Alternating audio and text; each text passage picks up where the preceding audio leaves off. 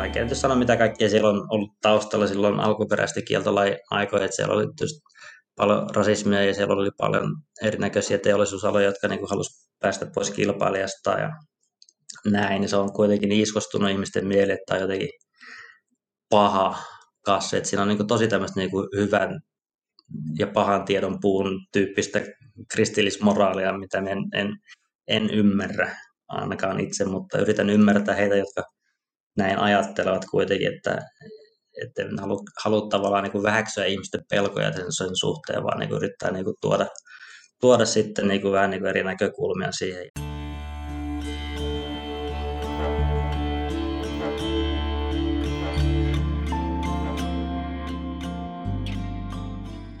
Hei, tervetuloa Kannabisradion kolmanteen jaksoon. Tällä kertaa mua jännittää vähän enemmän kuin aikaisemmilla jaksoilla, koska tämä aihe, meillä tällä kertaa keskustellaan kannabiksen lääkekäytöstä, kannabinoidin perusteisen lääketieteen kehittymiseen. Ja koska en nyt väitä olevani mikään varsinainen asiantuntija, niin enkä akateemisesti aiheesta kouluttautu, niin tämän takia on niin kuin vaan ainoastaan kannabis yrittää, sen takia tämä nyt vähän hermostuttaa tavallista enemmän. Ennen kuin mä esittelen meidän tämänkertaisen vieraan, niin mä haluan myös sellaisen asian sanoa, että kun tässä ollaan nyt aloitettu käsittelemään kannabista ja lääkekannabista niin kuin tästä kukintojen näkökulmasta käsin, niin tälle on ihan syynsä. Ja se syy on hyvin yksinkertainen, koska kannabiksen kukinto on kasviarvokkain osa. Ja monet EU-maat kieltää edelleen jopa teollisen kannabikseen, eli kannabissativan kukintojen käytön ja myynnin pitää sitä huumausaineena. Ja ilman näiden kukintojen hyötykäytön, niin kuin laillista hyötykäyttöä, että se, että se on nyt harmalla alueella, niin se, ilman, että se reguloidaan ja sitä saa vapaasti käyttää, niin se vaikeuttaa näiden kymmenen tuhansien muiden teollisesta hampusta saatavien tuotteiden, kuten hampuvaatteiden, talojen, biomuovien ja biokomposiittien valmistamisen tuotantohintaan. Eli samalta hehtaarilta esimerkiksi hampunsiemen tuotannosta saa noin 2500-3000 euroa niin kuin tukkumyynnissä, niin se olisi 200 kertainen se tuotto vähintään, kun sen kukinnonkin sieltä saisi hyödyntää. Että sen takia tässä on ihan tarkoituksella aloitettu tälleen kannabiksen kovasta päästä niin sanotusti. Äh, mutta hei, kertaisen aiheeseen vieraaseen meillä on vieraana Aleksi Hupli, lääkekannabiskirjan hiljattain julkaissut. Ja, ja no ehkä mä en sua sen enempää esittele, saat esitellä ihan itse. Moi Aleksi, tervetuloa. Moi ja kiitos kun pääsin mukaan. Tuossa oli aikaisemmat vieraatkin tuttuja naamoja, että olet hyvin valikoinut vieraasta ainakin tähän mennessä. Että hyviä tyyppejä, Tatu ja Risto molemmat. Ja tota, ehkä voisin tässä selventää, että itsekään en ole sinänsä niin kuin lääketutkija tai tämmöisen alan ammattilainen, että on taustaltani sosiologi kautta lääketieteen antropologi, mutta tosiaan kirjan on kuitenkin aiheesta kirjoittanut yhdessä psykiatria erikoislääkäri Maria Vihervaaran kanssa. Että oli oikeastaan oma uran ensimmäinen tämmöinen sanotaan tietokirja, että on julkaissut jonkin verran muutaman gradun ja nyt on väitöskirjakin viimeistelyä vaille valmis. Itse asiassa eilen sain just toisen arvion siitä, että ne on ollut tämmöisiä akateemisia julkaisuja, että oli ensimmäinen tämmöinen vähän ehkä isommalle massalle tarkoitettu tietokirja, ja se oli ihan sinänsä antoisa, antoisa kokemus, vaikka kyllä tuossa joutui pari vuotta sen kanssa sitten painimaan. Mennään kohta enemmän tuohon kirjaan ja aiheeseen, mutta sä oot myös niin kuin päihdetutkija, tai, tai muistelen, että sanoit, että päihteiden hyötytutkija, niin kerro myös näistä muista tutkimuksista ja hommista, mitä olet tehnyt. Joo, siis oikeastaan tässä on reilu kymmenen vuotta päihteet ja niiden tutkiminen kiinnostanut, että oli Helsingin yliopistossa, yliopistossa tekemässä ää, sosiologian opintoja,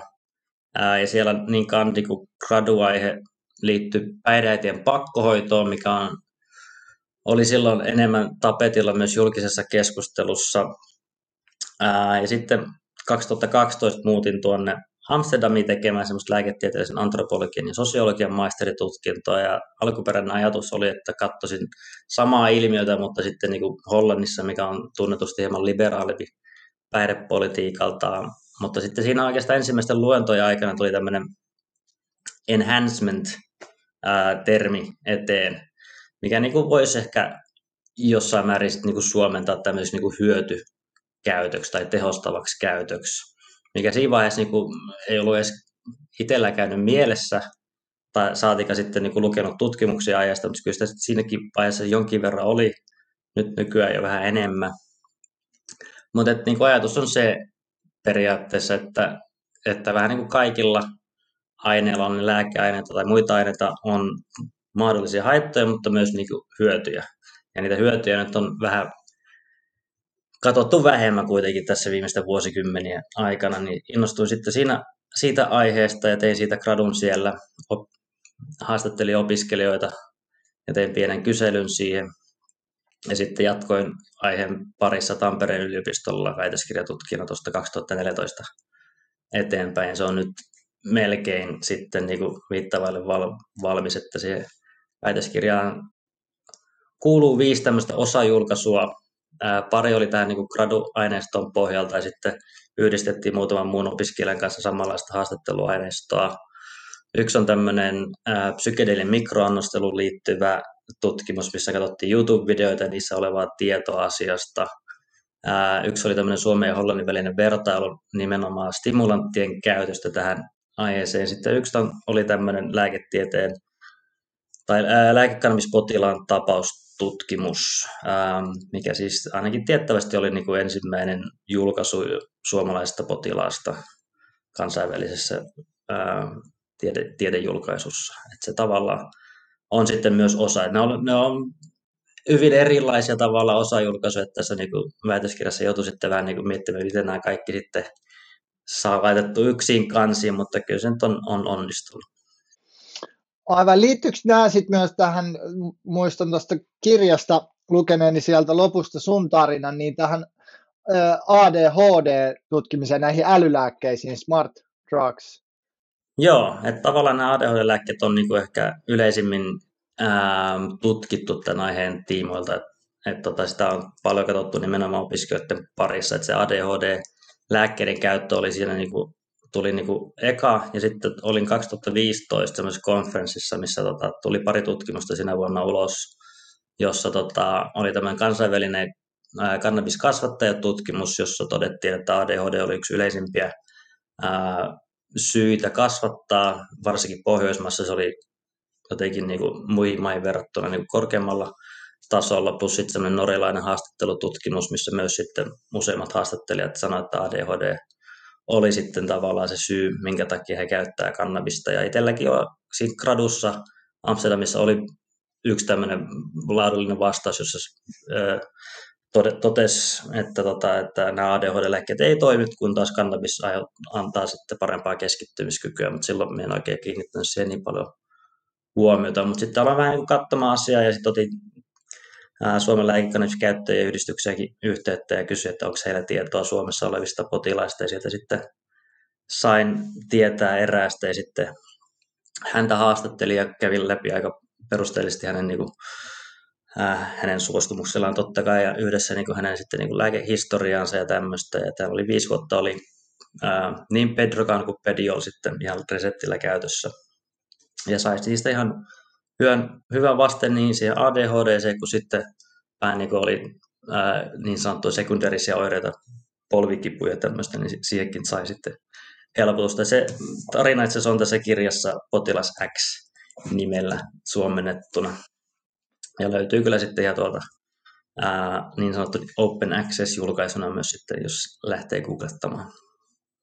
Monella saattaa olla vähän erilainen kokemus ja käsitys kannabiksen vaikutuksista, tai sitten itsekin kirjassakin, että sullakin on vähän päinvastainen kokemus.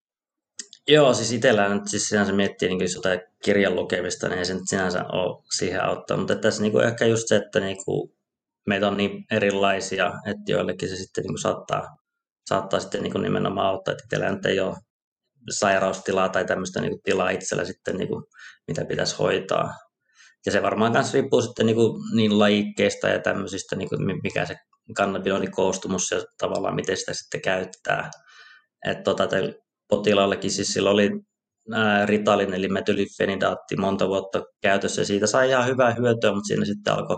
erinäköiset vatsavaivat ja tuommoiset sitten niin kuin vaivaamaan sen verran, että sitä ei niin kuin pystynyt enää käyttämään. Sitten hänelle määrättiin kaikenlaista, mutta sitten sai selville, että Euroopassa oli tämmöinen pieni kliininen tutkimus aiheesta ja hänkin sai sen alkuperäisen reseptin Saksasta, että sitten sai kyllä sitten suomalaisen neurologin vahvistuksen asialle.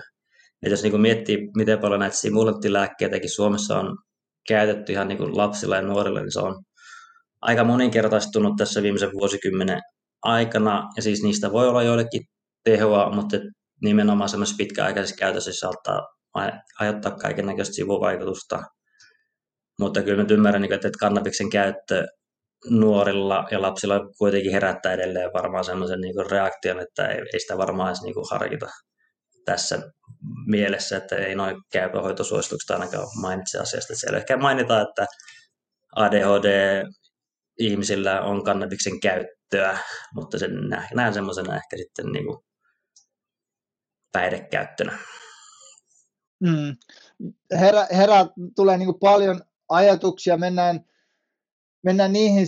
syvemmin, mutta käy lyhyesti tosiaan jo, että endokannabinoidijärjestelmäkin on meillä tosi yksilöllinen ja, ja, ja, ja sen takia vaikutukset on erilaisia. Sitten myös nämä kannabinoidit ja, ja muut, mitä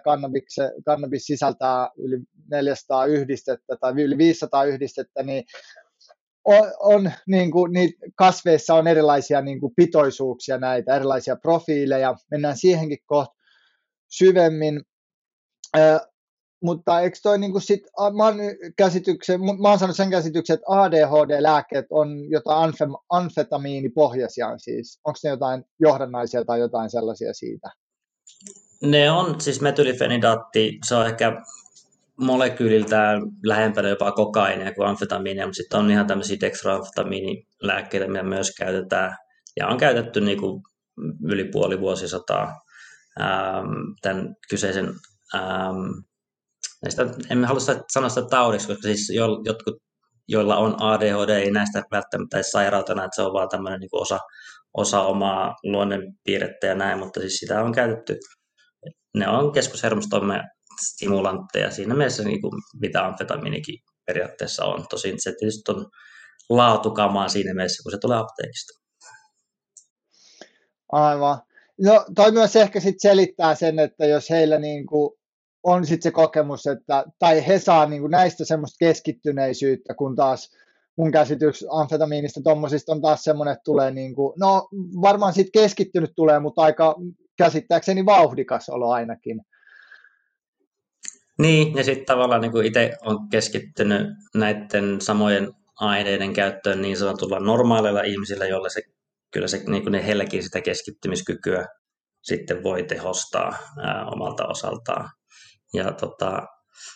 ää, vaikka noissa haastattelussa ei nyt sinänsä lähdetty tarkemmin katsomaan, että, niin kuin, onko se nyt oikeasti auttanut vaikka johonkin niin opiskelumenestykseen tai tuommoiseen, että se on ollut vähän niin eri kysymys, mutta että, niin kuin, että aika monet kuitenkin raportoivat, että joo, siitä on hyötyä, jotkut sanoivat, että ei ole hyötyä, oli sitten diagnoosi tai ei. Että nämä on myös niin yksilöllisiä, että niin kuin, vähän niin kuin minkä tahansa aineen kohdalla, niin tavallaan nämä on yksilö, yksilöllisiä kokemukset sitten niin kuin, niiden, niiden perusteella. Aivan. Mennään ihan just kannabikseen ja kannabinoideihin, mutta ja kehystetään vähän, mihin se liittyy. Mä haluan vielä tuosta tuosta sun päihdetutkimuksesta, muistan kun tuossa valmistauduttiin tähän tai juteltiin etukäteen, niin sä sanoit hyvin, että eihän kukaan haittojen takia päihteitä käytä, että et sen takia olet just hyötytutkija. Niin, ja ja sitten sä oot myös vähän tälle vielä toinenkin asia, että sä oot käynyt seminaareissa puhu, niin, niin pystytkö vielä vähän summaa tätä sun päihdetutkimus niin kuin, työtä tai mitä seminaareissa olet puhunut? Sanotaan, että mä ehkä ollut tämmöinen päihdetutkimuksen sekatyöläinen. Mä oon tätä väitöskirjaa tässä nyt tehnyt vuodesta 2014, mutta sitten on myös ollut tota, esimerkiksi viime EU huumausainestrategiaa arvioimassa ja nyt sitten oli myös tämmöisen kannabishankkeen arviointitutkijana on ollut tota Global Drug Surveyn niin sanottu maakoordinaattori, että on ollut siinä sitten koordinoimassa sitä, että se saa joka vuosi sitten suomennettua ja jaettua sitten, että se on aika hyvin kerännyt, kerännyt vastaajia, että on, on monipuolisesti kiinnostunut näistä aineista, että on ollut myös psykedelitutkimusyhdistystä perustamassa ja näin. Ja tota, myös sitten kannabislääketieteen konferensseissa on jonkin verran käynyt ää, ihan osallisena ja sitten myös esittelemässä omia, täällä lähinnä tota yhtä tapaustutkimusta, minkä sain ulos osaksi väitöskirjaa. Se on kasvava ala ja siellä on, niin kuin, tapahtuu tosi paljon tutkimusta, ehkä nyt enemmän kuitenkin sit niin sanottua prekliinistä tutkimusta, että joko soluviljelmissä tai sitten eläinkokeilla tehtyä, että, että niin kunnon ihmisille tehtävät kliiniset kokeet on vielä ehkä edelleenkin semmoisia, että niihin on ehkä vaikea sitten niin saada rahoitusta. Ää, että tota, kyllä niitäkin enemmissä määrin on maailmalla, eli esimerkiksi Israel ja tuommoiset maat on kuitenkin ollut aika pioneereja sen, sen suhteen. Ää, monissa maissa on ehkä ollut vähän semmoista, että, niinku, että jos on tehty tutkimus jossain toisessa maassa, niin sitä jotenkin sitten niinku, ei jotenkin oteta huomioon, mikä on tietysti vähän harmi, harmi sinänsä. Aivan. Niin se, niin se taitaa olla, paitsi kannabiksen kohdalla, niin muidenkin päihteiden, että se on enemmän sitä haittatutkimusta ollut, että hyvin vähän niiden hyötyjä on tutkittu. Joo, että sillä varmaan niin vähän yritetty oikeuttaa tätä nykyistä huumesotaa. Että tota, ja kyllä niin kuin, jos lähdetään etsimään haittoja, niin kyllä niitä löytyy. Mutta sitten sit, niin kuin, jos lähdetään sit taas hyötyjä katsomaan, niin niitäkin saattaa sieltä löytyä ihan, ihan samassa määrin niin kuin vähän jokaisen lääkeaineen kohdalla, että se on sitä haittoja ja hyötyjen tiettyä tota, tasapainottelua. Et, et lääkekannabis siinä mielessä on tietysti merkittävä, että jos se saa niin kuin samanlaisen hyödyn kuin nykyisin käytetyt lääkeaineet, mutta sen haittaprofiili on kuitenkin huomattavasti pienempi osalta, että niin joku yliannostuskuolema on lähes mahdoton saada sillä aikaan. Et, et siinä mielessä, jos se, vaikka, se teho olisi niin yhtä hyvä kuin muut, niin sitten tavallaan se haittaprofiili on kuitenkin sen verran siedettävämpi kuin monessa muussa, että senkin takia sitä voisi niin kuin yrittää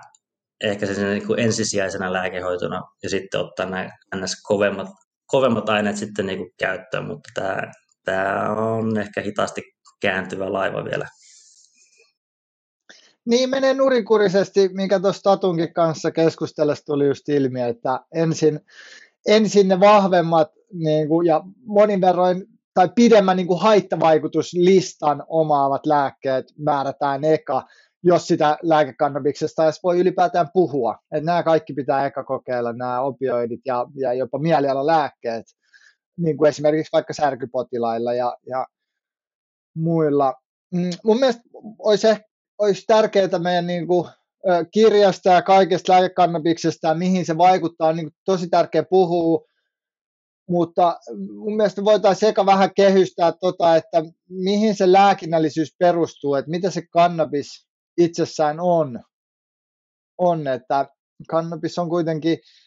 niin kuin kasvi, joka on ollut, siis sehän on ollut erittäin, niin kuin historia on pitkä, lääkekäytön historia on tosi pitkä, mutta silloin ei edes tiedetty niitä, ei tiedetty kannabinoideista silloin, kun sitä on käytetty, että ei tiedetty niitä vaikuttavia yhdisteitä sieltä.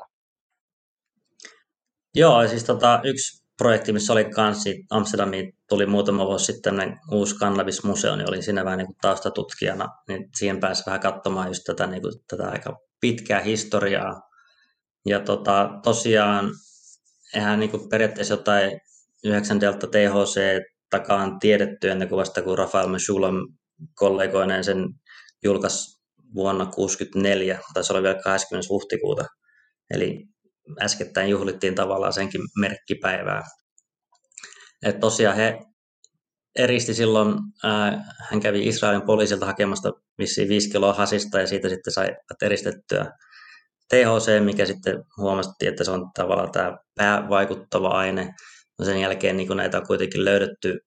pelkästään niin kannabinoideilla vissiin lähes tulkoon 120, plus sitten nämä kaikki muut molekyylit, että se on tosiaan aika monimutkainen molekyylikimppu siinä mielessä, että niin kuin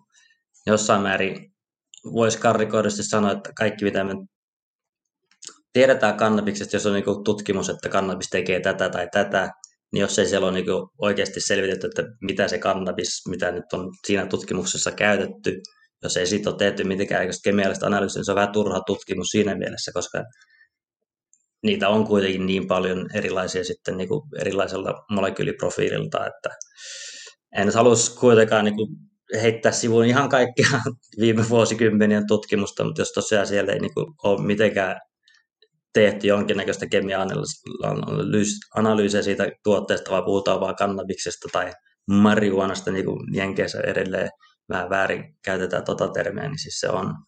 siitä on vaikea tehdä semmoista niin tosi luotettavaa johtopäätöstä, niin kuin, että mitä se oikeasti on ollut ja mitä se sitten niin kuin, tekee. Plus sitten, niin kuin, että ei niitä varmaan niitä ihmisiä, jotka siinä tutkimuksessakaan niin niitäkään on mitenkään erityisen tarkkaan sitten katsottu, että millainen heidän endokannabinoidisysteemi tasapaino siinä vaiheessa sitten on ollut, että siellä varmaan ihmiset reagoi hyvin eri tavalla vähän riippuen siitä omasta kehon tasapainosta kanssa. Niinpä. Ja, ja mitä mä tuossa tutkailin just noita kannabinoidien löytymistä, niin CPN eli kannabinoli löydettiin ensimmäisenä 1940 ja, ja sitten taas kuitenkin tämä tämä hampun verotuslaki Jenkeissä, mistä tämä kieltolaki, hampukielto, tai kannabiksen kieltolakikin on lähtenyt käyntiin, niin oli 1937, et, että niin kuin, ja se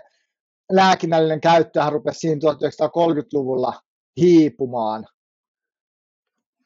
Joo, et,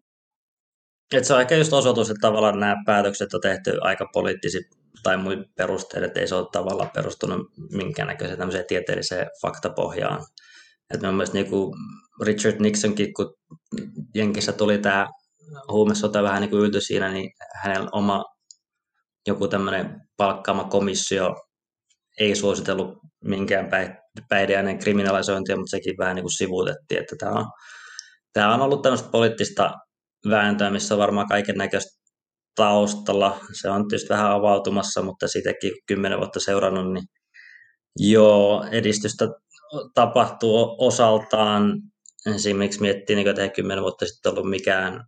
maa vielä esimerkiksi laillistanut kannabista. Nyt siellä on kuitenkin jo Uruguay, Kanada, osavaltioita, Jenkeissä kuitenkin melkein joka viikko kuulee, että nyt on taas joku osavaltio niin kuin lähtenyt, lähtenyt niin sanotusti laillistamaan EU-ssa nyt tietysti tilanne on vähän vielä, että Luxemburgilla on jonkinnäköisiä suunnitelmia asian suhteen ja tota, Hollannissakin on pientä semmoista kokeilua, että siellä on ollut tämä coffee shop-systeemi jo vuodesta tai 70-luvulta lähtien, mutta sekin on ollut vähän tämmöisessä harmaan, harmaan tota, lain piirissä, että mistä se tuote sinne tulee. Niin sielläkin alkaa semmoinen kymmenen kunnan kokeilu, että siellä sitten olisi ihan laillinen laillinen tuottaja sitten näille kunnille ja sitten katsotaan, että miten tämä sitten vaikuttaa tähän niin sanottuun harmaisiin tai pimeisiin markkinoihin, mutta tota, ja tietysti Suomessa tietysti on myös asiat tullut tapetille tämän kansalaisaloitteen kautta, että on nyt päästy ihan tuonne eduskuntaan asti asiaa kuitenkin sellainen, niin sille, semmoiselle keskustelutasolle, mistä sitä pitäisi käydä. Se, että millaista se keskustelutaso on ollut, niin se on ehkä sitten eri juttu. Mm tosiaan tähän, niin kuin, tähän vuoteen mennessä, tämä, anteeksi, viime vuotinen tutkimus oli 2020, niin kannabinoideja on nyt 11 eri tyyppiä, niin kuin on, on tunnistettu, niitä on yhteensä 20 kannabinoidia. Niin, ja siis nämä on niin kuin, tavallaan, mitkä nyt on tiedossa, että löytyykö sieltä sitten vielä lisää, ja sitten niin kuin, mikä niiden vaikutus erikseen, plus sitten niin kuin yhdessä, että puhutaan tämmöisestä entourage-efektistä, mikä nyt on mielenkiintoinen konsepti siinä mielessä, että, että yhden, yhden molekyylin teho saattaa olla pienempi kuin sitten muutaman yhdessä ja miten ne sitten niin kuin vaikuttaa, vaikuttaa toisiinsa. Että tämä on tietysti on vielä ehkä sellainen alueella tämä ala, että sitten kanssa niin kuin miettii, että okei, miksi nämä sitten niin kuin muuttuu, kun ne tulee ihmiskehoon ja mitä se ihmiskeho tekee niille ja ja kaikkea tuommoista, että niin kuin jotain metaboliittejakin tunnetaan THCltä varmaan joku kymmenen tai ehkä reilu enemmän, mutta sitten niin kuin se jättää vielä aika monta muuta sitten vielä, mitä, mistä ei välttämättä tiedetä mitään, ja niistä saattaa olla osa aktiivisia ja osa ei ole aktiivisia. Että siis tämä on, tämä on siis, ymmärrän kanssa, että miten vaikea tätä niin kuin lähestyä tavallaan tätä aihetta, kun siinä niin kuin joutuu sitten niin kuin aika jännän äärelle ja siis monimutkaisten systeemien pari, mutta tota, se ei tietenkään niin kuin vähennä sen niin kuin merkittävyyttä, että se, on, että se on vaikea ja monimutkainen. Ja tämä kirjakin tavallaan, että se oli, yritettiin kirjoittaa sellainen helppolukuinen kuitenkin, mutta se, että se oli semmoinen, että siellä on aika vaikeita juttuja, mitä yritettiin kuitenkin tiivistää sellaiseksi, että, että ihan niin kuin, no, ei, et, ettei se vaadi mitään niin vaikka jotain akateemista loppututkintoa, että tota pystyy lukemaan. Että siellä on viitteet sitten lopussa, että jos haluaa syventyä tarkemmin, niin sinne voi sitten lähteä kahlaamaan. Kyllä, ja, ja nämä kannabiksen, mullakin tässä hamppumehua, herkullista vihreätä mehua, niin ilman sitä tota, kannabissativan tota, lääkekäyttöä ei oltaisi välttämättä edes löydetty kannabinoideja, tai nykyään nämä kasvista saatavat, ne on niin fytokannabinoideja, mutta tämä kannabiksen lääkekäyttö on ollut välttämätöntä, että nämä kannabinoidit on ylipäätään löydetty, ja niissähän on kolme tunnusomaista luokkaa, eli on endogeenisia, eli sisäisiä kannabinoideja, sitten on synteettisiä kannabinoideja ja sitten nämä fytokannabinoidit, eli kasveista löytyvät kannabinoidit. Ja nämä kaikki pystyy moduloimaan meidän endokannabinoidijärjestelmää ja kannabinoidireseptoreita. Eikö totta? Joo, että siis se on, on kattava systeemi, jos tota, itse tota, olen nähnyt siis tämmöisiä niin lääketieteen oppikirjoja, että pikkuvelikin kun luki lääkikseen, niin se oli aikamoinen opus niin kuin ihmisfysiologia ja sieltä kuitenkin puuttu tämä systeemi. Ähm, ja, tota, en, ja se, on, se on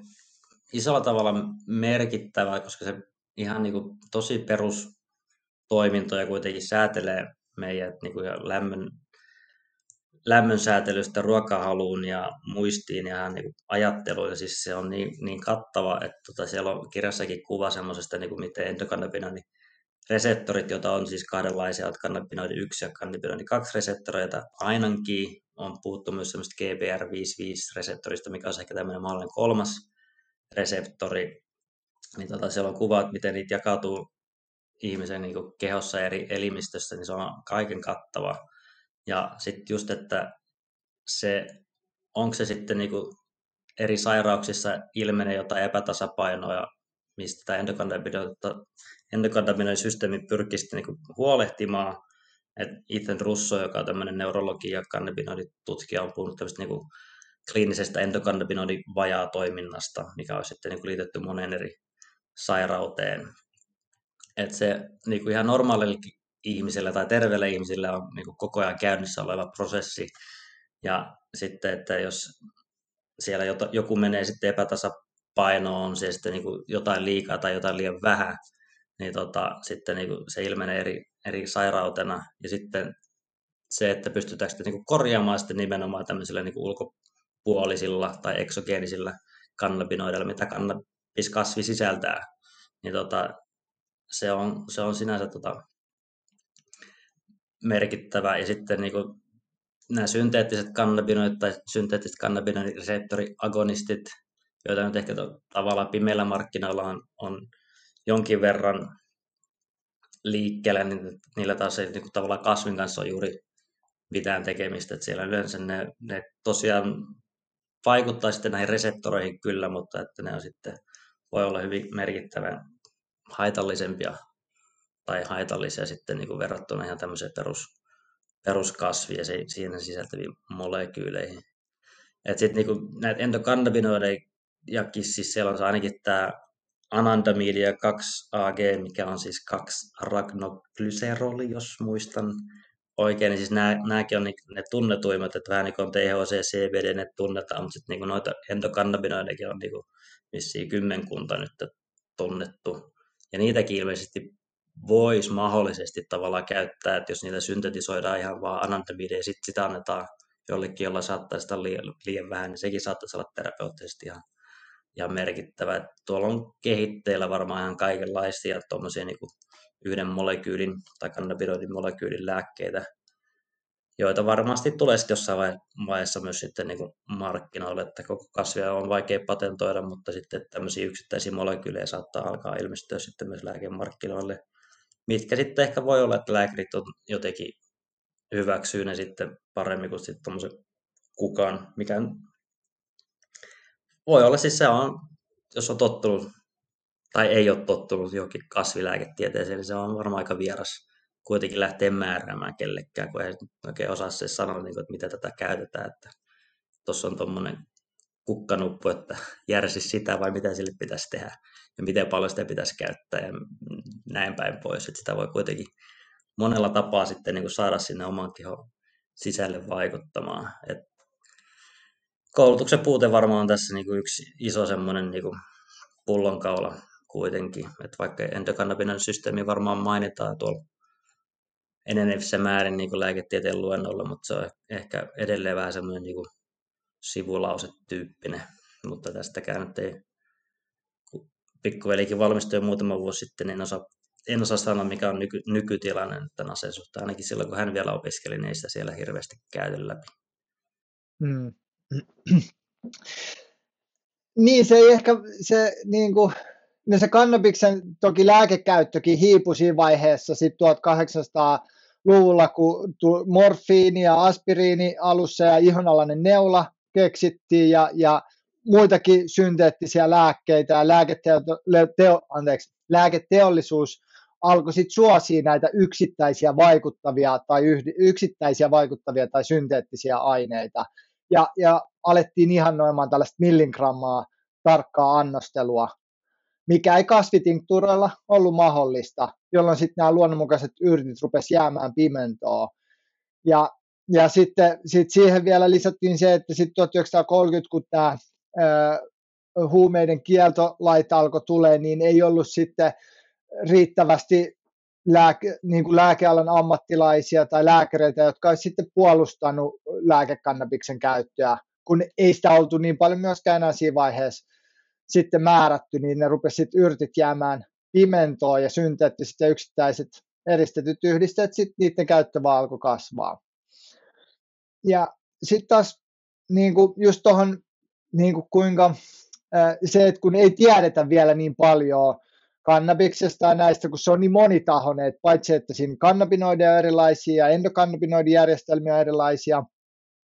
ja, ja niin se, se tekee sitten vielä vaikeampaa. Ja nämä fytokannabinoidithan, nämäkin on niin kuin luonnollisia terpenoideja tai fenoliyhdisteitä,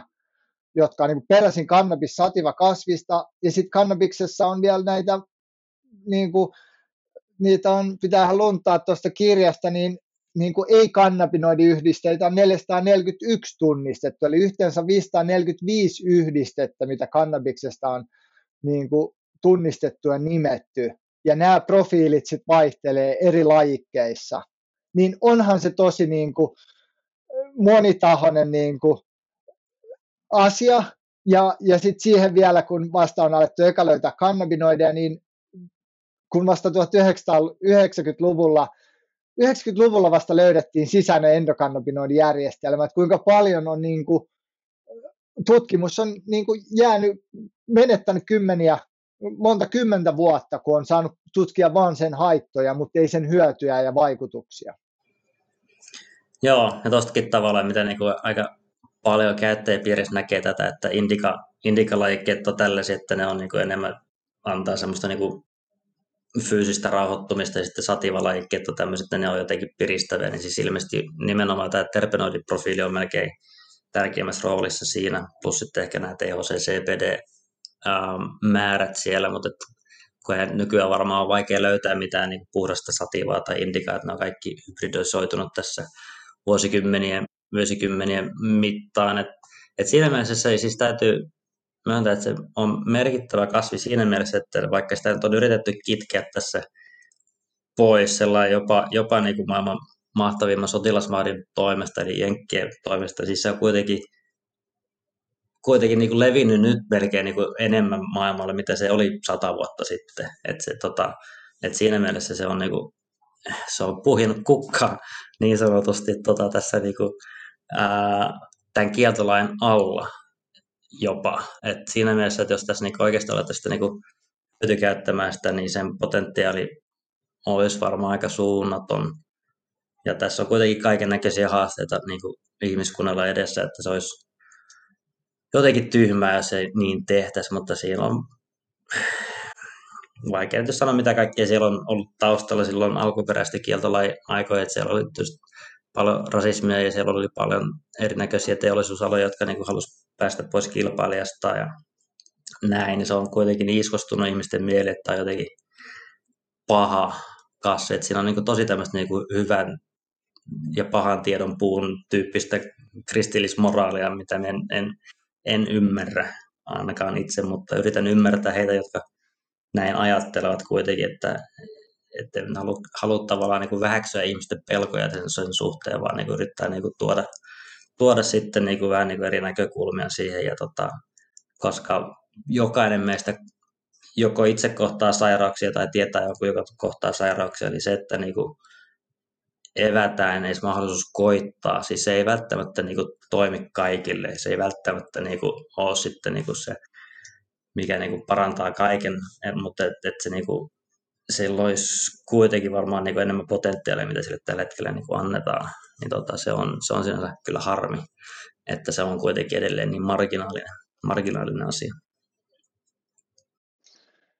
Kyllä, niin. Hu, hu, huumeiden vastainen sota sai aikaan siis sehän sai sen aikaan, että e, ensin, niin kuin, sehän oli aikaisemmin, se oli vain kannabissativa, että sehän oli hamppuu, mitä meidän isoäidit on, on joskus käyttänyt, ja sitten, sitten sitä ruvettiin viljelemään ja kehittämään, ja sitten kun Jenkeissä näähän rupesi sitten myrkyttämään lentokoneella näitä Kalifornian näitä kukkuloilla olevia peltoja, niin ruvettiin luomaan lisää hybridejä, ruvettiin yhdistää lajikkeita, sativaa, sehän oli kannabis sativaa aikaisemmin, mitä Kaliforniassa Jenkeissä viljeltiin, ja sitten joku on lukenut tämmöisen viittauksen, että 1970-luvulla joku toi Hindus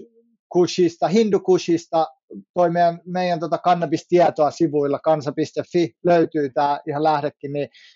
70-luvulla tuotiin tämmöistä cannabis indica-lajiketta ja sitä yhdistettiin ja sitten äh, venäläistä ruderalis, cannabis ruderaalista on yhdistetty ja näiden niin kuin, ominaisuuksia on yhdistetty. Ja tämä kaikki on saanut sitten lopulta sen aikaan, että nyt se THC-pitoisuus on moninkertainen. Pelkästään 90-luvulla ne on niin kuin monikymmenkertaistunut, kun niitä on alettu tutkimaan, että minkä pituisia Euroopassa ja Britanniassa ja Jenkeissä, että minkä, minkälaisia pitoisuuksia THC, niin ne on niin kuin räjähdysmäisesti kasvanut. Ja, ja sitten se epätasapaino niin kuin CPD ja THCn kanssa, ja näähän on niin kuin taas toistensa aika lailla vastakohdiksi, voisi tälle yleistään sanoa. Enkä tiedä, onko edes liian yleistys, vaan on, onko hyvinkin tieteellisestikin jopa näin. Hmm. Mikä on sinänsä jännä, koska ne on molekyylinen hyvin samanlaiset. Jos niitä katsoo niitä molekyyleja sellainen rinnakkain, niin siis siellä on hyvin pieni ero sitten niin kuin siinä molekyylirakenteessa, mutta tosiaan vaikutukset on hyvin, hyvin erilaisia. Tota, ei tarvitse tuossa kirjassa tuoda esille, mutta haluaisin ehkä selventää yhden semmoisen, että kun puhutaan, että CPD on niin sanottu ei-psykoaktiivinen aine, mutta kuitenkin sitä niin kuin ihmiset käyttää rauhoittuakseen, niin siis kyllä se, kyllä se siinä vaiheessa että niin psykoaktiivinen on, vaikka se toimintamekanismi saattaa olla hyvin, hyvin erilainen kyllä. Ja sitten tuosta niin THC-pitoisuuksien nousemisesta, niin se on totta kai vähän niin kuin just tämän kieltolakipolitiikka ja huumesodan vähän tämmöinen niin aiheuttama asiat, koska se silloin saa niin enemmän sitä vaikuttavaa ainetta pienempään määrään, mitä on sitten helpompi tavallaan kuljetella, kuljetella ympäriinsä. Ja, ja siinäkin, jos sitä pystyisi sellainen niin testauttaa, mikä se pitoisuus on, niin sitä voisi käyttää silloin vähemmän, jos tietää, että tämä on nyt korkean THC-pitoisen oloinen kasvi, niin sitten sitä voi käyttää sellainen vaan vähän, jottei, jottei sitten mennä, mennä sitten niin yli, yli sen siinä mielessä, ja sitten, että sinne saisi sitten CPDtä sitten vähän niin kuin tasapainottamaan sitä profiilia, niin sekin olisi totta kai hieno homma, mutta sitä on tietysti vaikea toteuttaa, toteuttaa tässä näissä olosuhteissa.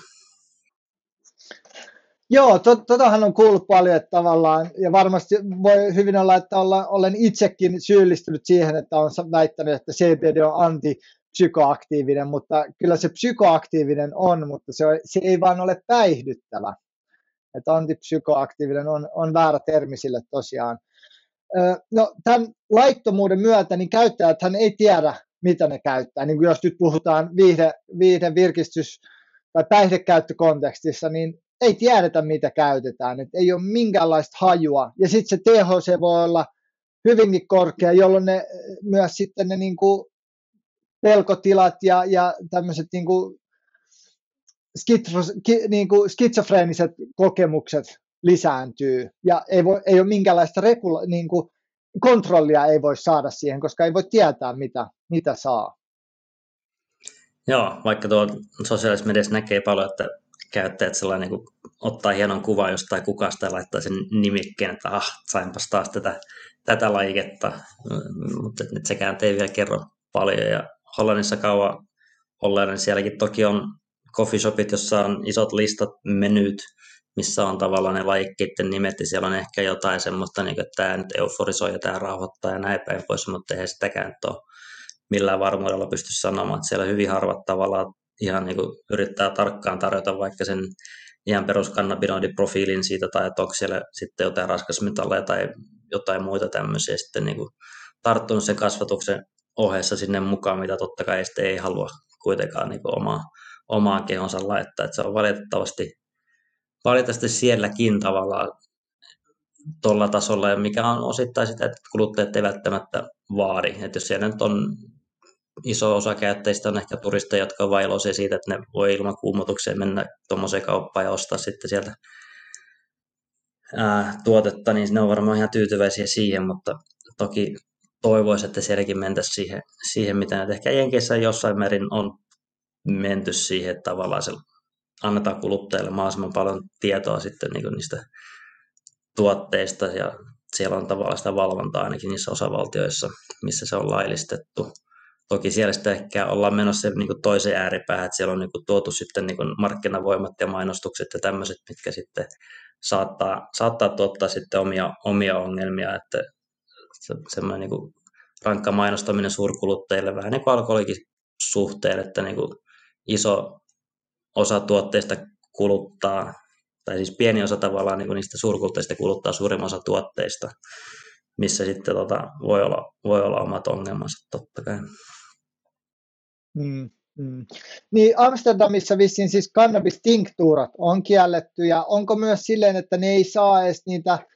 analysoida tavallaan, jos he saavat vain myydä ulospäin, mutta he eivät saa sisään ostaa sitä.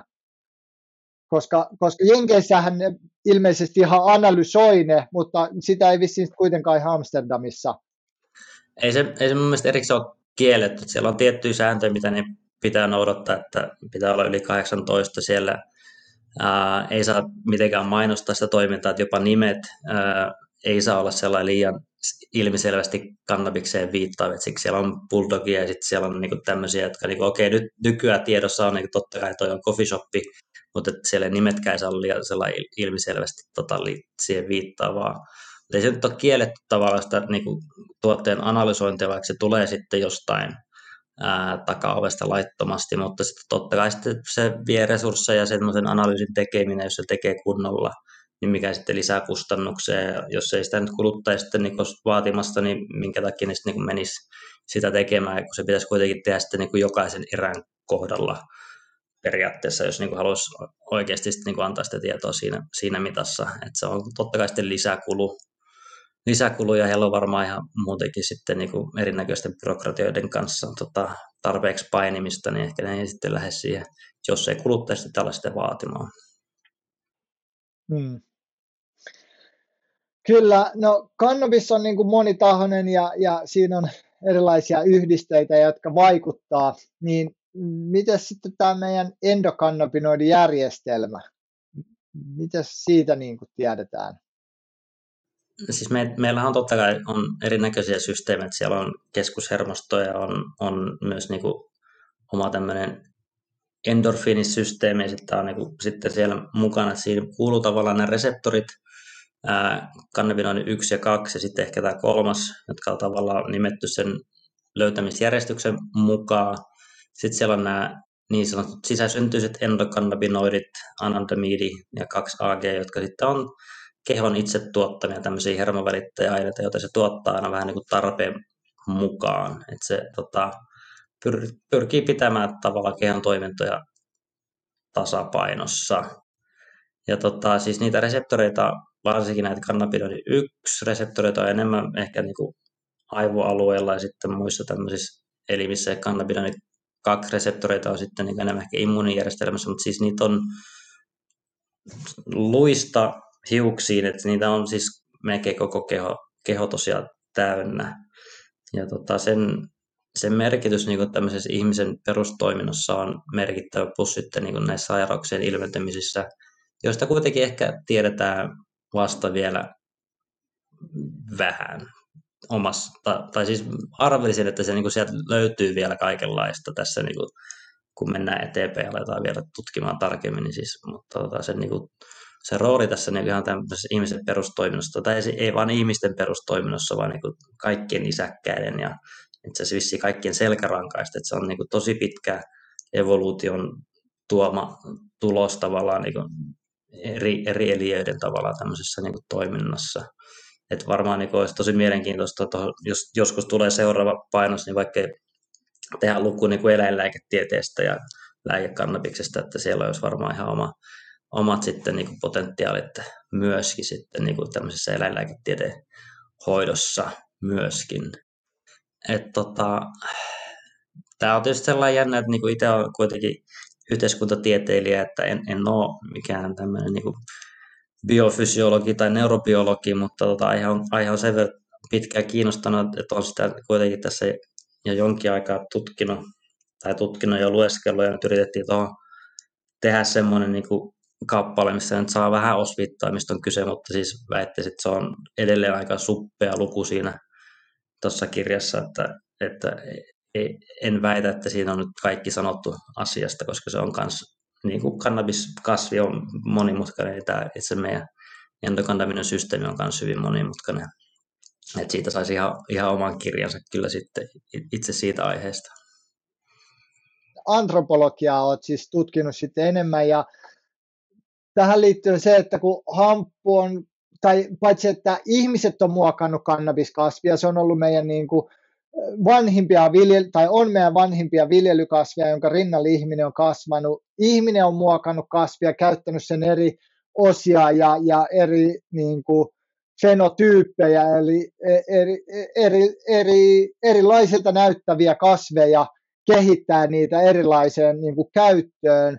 niin mi, miten on voinut kannabinoidit, onko ne voinut vaikuttaa meidän endokannabinoidijärjestelmään ja muokkaa sitä? Toi toi hyvä kysymys, ja tota, mihin nyt en sellainen niin tyhjentävä vastausta osaa sanoa. Et siinä mielessä niin kannabiskasvin evoluutio menee kuitenkin miljoonia vuosia meidän evoluutiota taaksepäin, että se on niin joku arvioitu 27-30 miljoonaa vuotta sitten ehkä niin kasvina kehittynyt, ja arviot tavallaan, missä vaiheessa ihmiset niin kohteessa alkoi hyötykäyttää sitä, no ehkä on, on noin 10 000 vuotta sitten, Eli kasvialta ei sinänsä niin kuin ole, ole näitä kannabinoideja tai muita kehittänyt ihmistä varten, vaan sen on oma funktio sitten niin tämän kasvin, kasvin säilymisessä, että se on joko ehkä pyrkinyt sitten tota, houkuttelemaan tiettyjä hyönteisiä, mehiläisiä ja sun muita, mikä sitten saa sen siitä pölyn leviämään, tai sitten se on pyrkinyt muita tuhohyönteisiä pitämään loitolla. Ja sitten ihmiset on jossain vaiheessa sitten niin tosiaan keksinyt, että hei, tästähän saa A, siemeniä ravinnoksi, tästä voi tehdä köysiä, tästä voi tehdä purjeita, tästä myös sitten saa lääkkeen, ja sitten myös rituaalikäytössä sitä on vuosituhansia jo käytetty. Et siinä mielessä onko tämä vaan niinku tämmöinen onnekas yhteen sattuma, että, että näin on päässyt käymään, että sillä on tämä vaikutus, mikä sillä on, vai onko se sitten niinku kehittynyt tässä jotenkin meidän ihmislajin niin kuin pidemmässä kehityksessä jotenkin ollut mukana tavallaan niin kuin arkeologiset, ähm, arkeologiset todisteet tosiaan on vuosituhansia, mutta meidänkin evolutiivinen kehitys kuitenkin menee huomattavasti pidemmälle. Että nämä on, nämä on jänniä tavalla spekuloida näillä asioilla, ne on tosi mielenkiintoisia ja siis tosiaan ihmiset on käyttänyt kasvia monessa eri tavalla niin kuin tuhansia vuosia, kyllä, mutta että tota, ja niin, mitä tuohon sitten niin vastasi, että vastaan, että mahdollisesti. Ja siitä on myös sitten, niin kuin, että onko esimerkiksi tämmöiset psilosybiinisienet ollut kanssa niin osa tätä evolutiivista kehitystä ihmisille, että siitäkin on tiettyjä teorioita, että ihmisapina on alkanut jossain vaiheessa, kun se on seurailu lehmiä ja niitä tota, ulosteiden lähistöllä on tämmöisiä sieniä, jotka sisältää psilosybiineja, ja sitten jossain vaiheessa ihmisapinat alkanut niitä sitten popsimaan ja syömään, että se on sitten saattanut alkaa kehittämään tiettyjä aivoalueita ja näin poispäin, mutta tota, nämä, nämä on ehkä tietyllä tavalla vielä teorioita, että niitä on vaikea totta kai todistaa, koska nämä niin kuin todistusaineisto on tosi vähän jäljellä, koska tämä on kuitenkin niin tuhansia vuosia vanha, vanha kehitys kuitenkin siinä mielessä. Mutta et, et, kulttuurissa mielessä tot, totta kai, että et, mm, niin, että tavallaan, niin että vaikut, onko se vaikuttanut ihan suoraan tähän niin meidän fysiologiaan, mutta kyllä se niin kuin kulttuurillisesti ja siis tavallaan meidän elonjäämisen kannalta ollut varmaan merkittävä, että sitä on kuitenkin niin kuin on käytetty ravintona ja lääkkeenä ja erinäköisten muiden hyödykkeiden tekemiseen, vaatteista, köysiä ja purjeisiin, että on se siinä mielessä ollut tässä kehityksessä merkittävässä määrin mukana kyllä. Niin, niin ehkä Ötsistäkään ei pystytä enää määrittämään, minkälainen endokannabinoidijärjestelmä hänellä on ollut ja, ja miten se on verrattuna meihin, mutta eikös raamattu jo sano, että Jumala loi kaikki kasvit ja, ja eläimet meitä varten, että mitäs jos se onkin ollut Jumalan, osa Jumalan suunnitelmaa? Niin, ja siellä on joidenkin teologien mielestä viittauksia myös kanebosom nimiseen kasviin, mikä on sitten niin käännetty kannabis kannabikseksi, että sitä niin kuin on joidenkin mielestä viitteitä sieltä löytyy niin uudesta kuin vanhasta testamentista, että se on, se on siis tavallaan niin kuin yllättävän tehokas, miten se niin kuin viime vuosisadan aikana saatiin sellainen niin kuin lähestulkoon kitkettyä pois. että se on niin kuin siinä mielessä ollut merkittävä, merkittävä projekti ää, ja lähestulkoon niin kuin täysin toteutunut. Ää, mutta onneksi siellä on kuitenkin sitten niin kuin on ollut ihmisiä ja ihmisryhmiä, jotka niin kuin on jaksanut, jaksanut tavallaan taistella sitä vastaan. Ja tota, tämä viime vuosikymmen on ollut totta kai merkittävä siinä mielessä, että tässä on tavallaan tämä laiva kääntymässä, vaikka hitaasti se kääntyykin. Mutta jopa siis se, että niin YK-tasolla maailman terveysjärjestö on tullut viimein tavallaan korjannut sen, sen tavallaan historiallisen erheen, mikä he silloin 50-luvulla teki, että tota, missä niin kuin, tavallaan kannabis luokiteltiin siihen luokkaan, että sillä ei ole minkäännäköistä lääkennällistä merkitystä, niin se on nyt ainakin viime vuoden lopulla korjattu, mikä on totta kai hyvä asia, mutta se nyt ei vielä välttämättä käytännössä sitten niin kuin potilaiden elämässä, elämässä tässä vielä vaiheessa näy siinä mielessä, mutta kyllä tuommoistakin on merkittäviä symbolisesti nyt vähintään. Aivan, eikös nyt sitten vihdoin, kun tämä YK on huumeiden mikä komissio, niin nyt sitten tosiaan poisti sen kannabiksen sieltä vaarallisimpien ja ei lääkinnällistä käyttää olevien listalta, niin eikö tämä nyt mahdollistanut sitten viimein sen, että kannabista voi tutkia, että eikö tämä tutkimus kielto, ei kokonaan, mutta osittain ainakin, ainakin se on ollut vaikeaa sen tutkiminen, niin nyt se on niin kuin vihdoin sitten, onko auki jopa, että No joo, se on tietysti tavallaan nuo sopimukset ei suoranaisesti sitten niin kuin valtioiden lainsäädäntö sellainen liity, että jokainen maa tekee sitten niin omat, omat lainsäädäntönsä kuitenkin edelleen, mutta se on siis symbolisesti se on tosi merkittävä ja kyllä se varmasti avaa, avaa sitä tutkimuspuoltakin niin kuin ihan uudella, uudella tavalla. Että se on tosi harmi, että Suomessakin, vaikka tämä periaatteessa – lääkekannabis ollut laillista, vaikka se koskaan missään vaiheessa ilmeisesti laitonta ollutkaan, mutta tavallaan täällä olisi ollut tosi hyvä mahdollisuus sitten niin olla tällä aika uraauutava pioneerimaa ensimmäisenä Pohjoismaana, ensimmäisenä Baltian maana, tai Viro ilmeisesti vähän samana vuonna laillista, mutta sielläkin ilmeisesti ei ne potilasmäärät ole sellainen niin kourallinen, kourallinen ollut tavalla potilaita sielläkin, jotka on niin sen reseptin saanut. Siinä, niin kuin, siinä olisi ollut totta kai hieno mahdollisuus niin kuin lähteä ihan vetämään jotain ohjelmaa, tutkimusohjelmaa tai vastaavaa, ja sitten niin kuin, nyt tiedettäisiin huomattavasti enemmän. niistä potilaista, joilla se resepti nyt on ollut kuitenkin niin kuin vuosikymmenen. Ja siis se, että toimiva väitöskirja yksi tapaustutkimus olisi yksi ainoa tutkimus tästä potilaspopulaatiosta niin on minun mielestä harmillista. Totta kai sinänsä mielessä on ylpeä, että on semmoisen saanut tehtyä, mutta siis se, että siellä on nyt yksi potilas dokumentoitu jossain määrin, se on siis sinänsä niin kuin harmillista. Että tota, mikä syy siihen on, että ilmeisesti jossain Itä-Suomen yliopistossa on jonkin verran tehty molekyylitason tutkimusta ja näin. Ähm,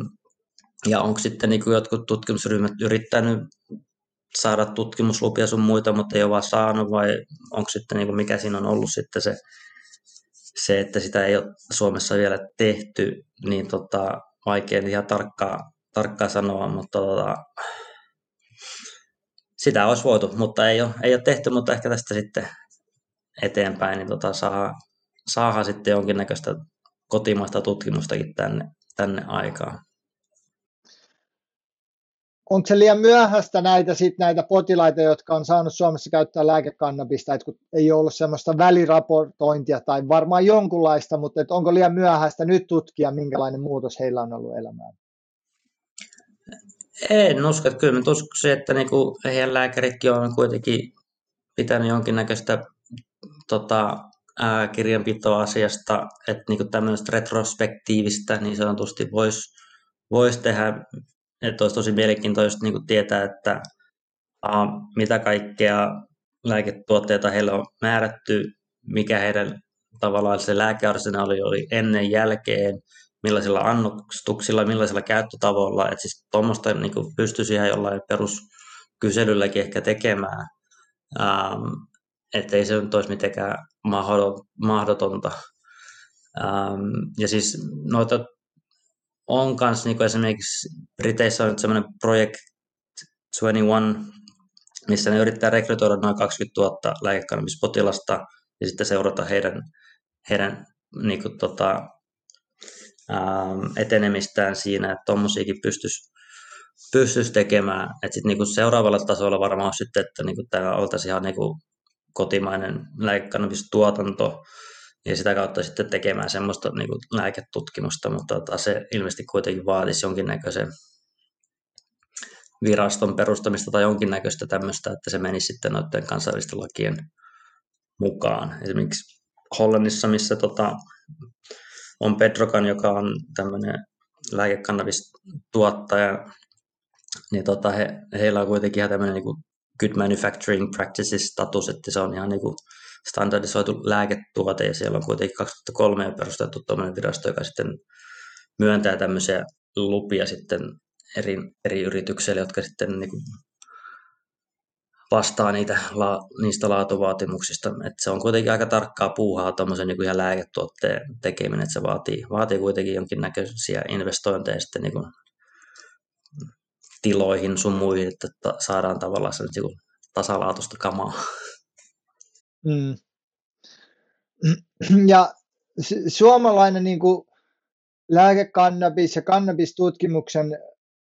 kehittäminen, edistäminen kiinnostaa – ja Suomessahan on käynyt tämä, tämä kannabistutkimuksen Grand Old Man Meho Lam on käynyt vä, tota, vastaväittäjänä Kuopion yliopistossa ja hän on dokumentissa erässä sanonut jopa näin, että tämmöisen tärkeän pointin, että endokannabinoidijärjestelmä on niin tärkeä, että Yhdysvaltain terveysvirasto on julkaissut katselmuksen, jossa se sanoi endokannabinoidijärjestelmän liittyvän lähes kaikkiin tauteihin ihmisellä. Ja, niin kuin, ja lää, niin kuin, kun mä mietin nyt, että mitä tuossa suomalaista lääkekannabistutkimusta edistää, niin Suomessahan sitten nämä, nämä vastustajat tai nämä vastustajat, asiantuntijat, jotka yleensä asiasta sitten mediassa puhuu, Eija Kalso esimerkiksi, niin nä, näillähän sitten vastaväitteenä on se, että kannabista ei ole tutkittu, että ei tiedetä, ja, ja tai sitten, että, että ei ole kotimaista tutkimusta, niin ne todennäköisesti he kuitenkin haluaisi sitten, tai he peräänkuuluttaisivat, että ensin pitäisi näitä haittoja taas niin kuin lähteä tutkimaan lisää. Vaikka, vaikka sitten fakta siinäkin on se, että tässä esimerkiksi tämä Lester Greenspoon on, on kirjassaan, joka, joka ennen itse asiassa kirjaa, jo, jossa niin kuin, hänen mielipiteensä hän oli se, että, että hän niin kuin, ootas, mun pitää ihan kaivaa se täältä, että hän siis, hänen lähtökohtansa oli se, että hän halusi tutkia kannabista, että hän halusi kaikki sen tutkimuksen käydä läpi ja todistaa se, että kuinka vaarallinen on niin kuin kyseessä. Et kun aloin tutkia marihuonaa vuonna 1967, tavoitteena niin oli määritellä lääketieteellisesti näiden vaarojen luonne ja aste. Mutta kun tarkist, tarkastelin tieteellistä, lääketieteellistä ja maallikkokirjallisuutta, näkemykseni alkoivat muuttua. Ja hän jopa sanoi, että vuodesta 1971 niin miljardeja dollareita on käytetty kannabiksen vaarojen tutkimukseen. Ja tämä laaja tutkimusyritys ei ole täysin toiminut, ei toimittanut tieteellistä perustaa kiellolle. Et kyllä Suom- Suomessa tarvitsisi todellakin lähteä tutkimaan ja, ja haittoja ei tarvitsisi kyllä enää tutkia. Kyllähän niitä on tutkittu nyt todella paljon. Et kyllähän puhutaan jopa tämmöisestä cannabinoid-based äh, niin kuin lääketieteestä tai medicines, eli, eli kannabinoidiperusteisesta lääketieteestä. Joo, me oli tota, kunnia käydä tapaamassa sitä Lester Greenspoonin. Mä olin tuolla New Yorkissa 2016 pienessä vaihdossa ja sitten matkustin Bostoniin tai sen lähettyville, missä hän vielä silloin eli, että oli tietysti kuoli tuossa viime vuonna. Oli pitkälle kehittynyt syöpä, johon itse käytti myös kannabista sitten lääkkeenä. Mutta tota, oli toki jo 90-vuotias vanha, vanha mies, että siinä mielessä ihan luonnollista, että aika jättää valitettavasti, mutta tosi merkittävässä roolissa toki ollut tämän, tämän asian suhteen sama kuin tämä Rafael Mesulan, jonka myös tapasin tuossa 2018 Leidenissa yhdessä konferenssissa. Ja olisin halunnut haastatella, mutta ei saatu sitten aikatauluja sopimaan, mutta just kattelin vähän tätä haastattelua The Scientist-nimistä dokumenttia, joka kertoo hänen elämästään ja urastaan, että se on se on tota, ja edelleen siis ihan aktiivinen, aktiivinen ja tota, tota, erittäin, erittäin tota, mahtava tieteilijä. Että tässä on vähän just valitettavaa se, että Suomessa on ollut aika yksi oikoinen tai yksi ääninen tämä tavallaan lääketieteen edustajien tota, julkinen esiintyminen, että tota, mielellään näkisin, että myös muut lääketieteen ammattilaiset alkaisivat sitten niin asiaan perehtymään ja ottamaan siitä selvää. Ja, tota, ähm, ja me ymmärrän siis sen, että lääketiede on nykyään tosi sellainen niin näyttöön perustuva ja siellä ihan ymmärrettävästi tota, asiat muuttuu sellainen hitaasti eikä lääkärit lähde sellainen hirveän helposti tota, jonkin asian niin kuin, tota, ää, puolesta puhujaksi, koska siis lääketieteen historiassa on tosi paljon esimerkkejä, että on jotain asiaa hypetetty ja sitten sit on itse asiassa todettu, että itse asiassa jopa vahingollista, mutta kannabiksen suhteen sitä, sitä tosiaan sitä niin kuin haittaprofiilia on kuitenkin katsottu niin paljon, että jos on niin kuin tietoinen niistä, niin niitä pystyy vähentämään. Sitten se hyötyprofiili on kuitenkin siinä mielessä niin kuin merkittävä, että sitä pitäisi ainakin lähteä kokeilemaan, koska A, ne haitat on kuitenkin aika pienet niitä on toki, ja siis kaikille se ei sovi välttämättä, mutta että tota, ää, monelle se on kuitenkin vaikuttaisi olevan niin se ainoa, joka sit oikeasti toimii. Ja sitten että se, että niin kuin hoidossa, niin kuin sanoin, niin kuin ymmärrän, että siellä pitää olla tämmöistä niin kuin näyttöön perustuvaa faktapohjaa, mutta kuitenkin kyllä se pitäisi olla se niin kuin toisen ihmisen kohtaaminen ja sen sairauskokemuksen ja tämmöisen niin kuin pitäisi olla se prioriteettina, eikä se, että niin, okei, okay, kuulen, että tämä on toiminut sinulle, mutta en löydä yhtään tutkimusta, mikä tämän jotenkin niin kuin validoisi, niin sitten toi menee tuommoiseksi vähän, miksi, miten sitä nyt voisi vois nätisti sanoa, en tiedä. Ei sitä tarvitse sanoa nätisti. Ennakkoluulostahan se on, on se väärinkäyttöolettama et se, se on se niinku lähtökohta ja sitten pelätään leimautuvan kannabislääkäreiksi tai varmaan sa, mä ainakin kun mä aloitin hamppuyrittäjänä, niin kyllä mä, mä pari vuotta painin sen kanssa, että mun piti hyväksyä, että mä oon nyt sitten hamppu Jaakko lopun ikään ja nyt mä oon varmaan sitten kannabis Jaakko, niin, niin tavallaan se, se on ollut iso prosessi, että et, et minkälainen sun omakohtainen kokemus sitten taas on tosta, että onko sulla pelkoa, että sä leimaannut vain niinku kannabiksen hyötyjen tutkijaksi. Huomaatko, miten mä yritin vielä kääntää ääneni tämmöiseksi pelottavaksi? No siis siinä mielessä mä nyt kuitenkin äh, sekaantunut niin moni muihinkin aineisiin, että me, me, pelkään, me profiloidu pelkästään tähän asiaan, vaikka kyllä me osaltaan niin tässä mietin, mikä on seuraava askel niin sanotussa tutkijauralla on, ja lääkekannabis olisi ihan semmoinen, mihin voisi keskittyä ihan pääasiallisesti, mutta tota, ähm, siis se, että niinku vaikka puhuu huumeiden hyödyistä, niin tota, ei, ei minusta niinku vielä tee sitä, niinku olisi niiden joku semmoinen puolesta puhuja, vaan siis se on, on fakta, että hyötyjäkin löytyy. Ja siis se, sitä nyt on niinku turha lähteä kiistämään, vähän niin kuin tuossa alussa sanottiin, että,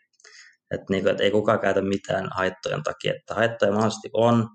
niitä on tällä hetkellä varmaan vielä enemmän sen takia, koska tämä nykypolitiikka on mitä on, ihmisille ei ole pääsyä laatu, laadunvalvontaa tai kuluttajasuoja on lähes tulkoon, siis on olematon kuitenkin niin näiden tuotteiden suhteen. Että tota, ei se nyt ole,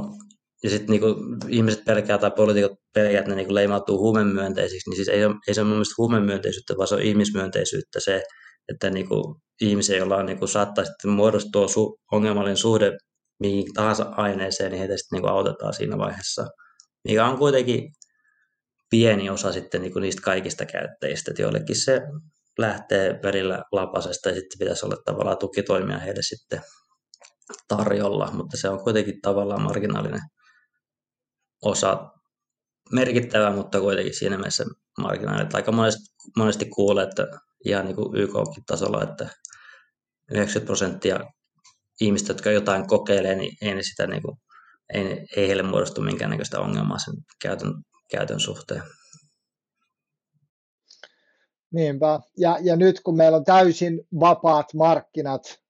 että jopa niin kuin alaikäinen lapsi voi, jos osaa vaan internetin keskustelupalstoja käyttää, niin hän voi jopa, jos se nyt kotiovelle, niin ainakin lähimmälle kaupalle tilata mitä vaan niin kuin laitonta päihdettä. Et, et nythän tämä on paljon pahempi tilanne lasten ja nuorten ja, ja käyttäjän turvallisuuden kannalta. Joo, siis se,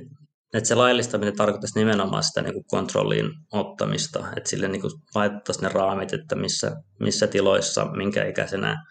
miten paljon. Siis me voitaisiin ottaa tämmöinen vanha kunnon alkoholi kortti, mitä minulla oli tässä iso sedän vanha semmoinen, että siellä niin tuli semmoinen leima siihen kortti, että no okei, nyt on kuukauden kiintiö täynnä, että, että et saa enempää tässä kuussa nyt sitten käyttää, että okei, se voisi ehkä sellainen niin modernisoida, ettei sitä välttämättä tarvitse kantaa sitä korttia, vaan se voi olla joku puhelinäppi tai vastaava, että niin kuin, ja sitten voisi olla, niin kuin, no siis meillä on alkoholikäyttöhuoneita, eli baareja joka kaupungissa useita, niin kyllä mä uskoisin, että niin tuolla olisi yrittäjät, jotka niin lähtisivät ihan mielellään sitten niin perustamaan tämmöisiä kannabiksen käyttöhuoneita tai psykedelien käyttöhuoneita tai mitä vastaavaa vaan.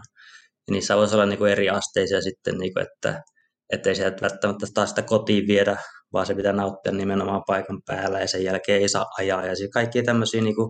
kontrollisysteemejä, mitä meillä on jo esimerkiksi alkoholin suhteen, niin sitä vaan pitäisi niin kuin sitten niin kuin soveltaa, soveltaa sitten näihin muihinkin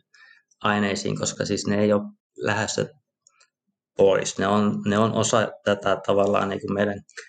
käyttökulttuuria, vaikka sitä on pimennossa pidettykin, niin tota, siis se, että jotenkin laillistettaisiin, sitten ne vasta niin tulisi tähän niin mukaan, niin siis se on täysin järjetöntä, koska ne on jo täällä ja niitä on enenevissä määrin. Tuolla on kaksi uutta psykoaktiivista ainetta Euroopassa joka viikko, mitä niin Euroopassa havaitaan, ja ne on kuitenkin, ei niistä tiedetä yhtään mitään oikeastaan, että miten ne vaikuttaa. Et tota, se, että ihmisillä olisi päässyt tuttuihin turvallisiin aineisiin, mitä ne kuitenkin varmaan niin mieluummin käyttää, kun sitten lähtee kokeilemaan sitten jotain ihan uutta. Tosi niitäkin varmaan on sitten tämmöisiä psykonautteja, jotka niin kuin tykkää, tykkää sitten kokeilla uutta. Et itsekin jossain vaiheessa oli haaveena, että halusin olla, olisin halunnut olla ensimmäinen sosiologi avaruudessa, mutta sitten me päätin, että ehkä me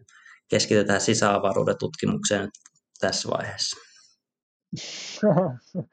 Ja, ja sen lisäksi vielä se, että sit, se, sitten ne käyttäjät tietäisi, mitä se on, vaikka just kannabiksen kohdalta, niin sitten tiedettäisiin se CBD ja THC tasapaino, Ja mitä mieltä sä oot, että miten tämmöinen kevyt kannabis, miten se, minkälaisen, koska meillä on niin kuin yrittäjinä ollut vähän semmoinen näkökulma, että tämmöinen kevyt kannabiksen laillistaminen voisi olla erittäin järkevä askel, mikä on syytä ottaa nopeasti, että se voisi muuttaa sitä käyttökulttuuria ja opettaa ihmisiä, että kannabiksella on paljon muitakin käyttötarkoituksia kuin vain päihtyminen ja tämmöinen hihittely tai niin kuin, mitä se varmasti monella ainakin aluksi koet niin kuin teettää. Niin, mä ihan varma mitä mä mieltä tästä termistä kevyt kannabis. siinä mielessä, mitä mä mieltä, niin että on, on niin kevyet ja kovat, kovat aineet ylipäänsä. Et, tota, siis mun mielestä ää, siis on noita ravintolisia sun muita myös kaupan, mitä niin kuin ihmiset voi käyttää oman hyvinvointinsa parantamiseen. Eikä ni, ja niissäkin varmaan pitää olla tietyt laadustandardit ja tavalla, että siellä pitää olla selvästi, että mitä tämä nyt sisältää. Se ihminen sitten niin kuin päättää, että haluaako tuota, tuota laittaa itteensä vai ei. Ää, et, tota, miksei tuommoistakin sitten niin voisi Suomessa, Suomessa toteuttaa jo nyt. Et siis, mitä tuossa alussakin totesit, että se on jotenkin kummallista, että jopa niin tämmöisen niin teollisen hyötyhampun niin sitä kukkaa ei saa hyödyntää millään tavalla, vaikka siellä niin olisi sitten niin kaiken näköistä ihan arvokastakin, arvokastakin tavaraa, mitä ihmiset varmaan ihan mielellään käyttäisi ihan vaikka niin teenä tai, tai vastaavana. Että tota, äh, Virossa on tosi kokemuksia asiasta, eikä sielläkään ole mitään niin kuin ongelmia asian suhteen suuremmin havaittu, tietääkseni ainakaan. Niin. Ja no Virossakin nämä kannabiskahvilat, niitä on ja tulee lisää, niitä on sulkeutunut ja varmasti korona toi siihen oman piikkinsä, kun suomalaiset kävijät ainakin varmasti väheni siellä. Mitä me sieltä käytiin tuossa ja tehtiin siitä videokin, niin YouTubesta löytyy Hamppumaan sivuilta, niin, niin, niin kyllä siellä niin kuin, kyllähän sie, siellä kävi suomalaiset pääasiallisesti.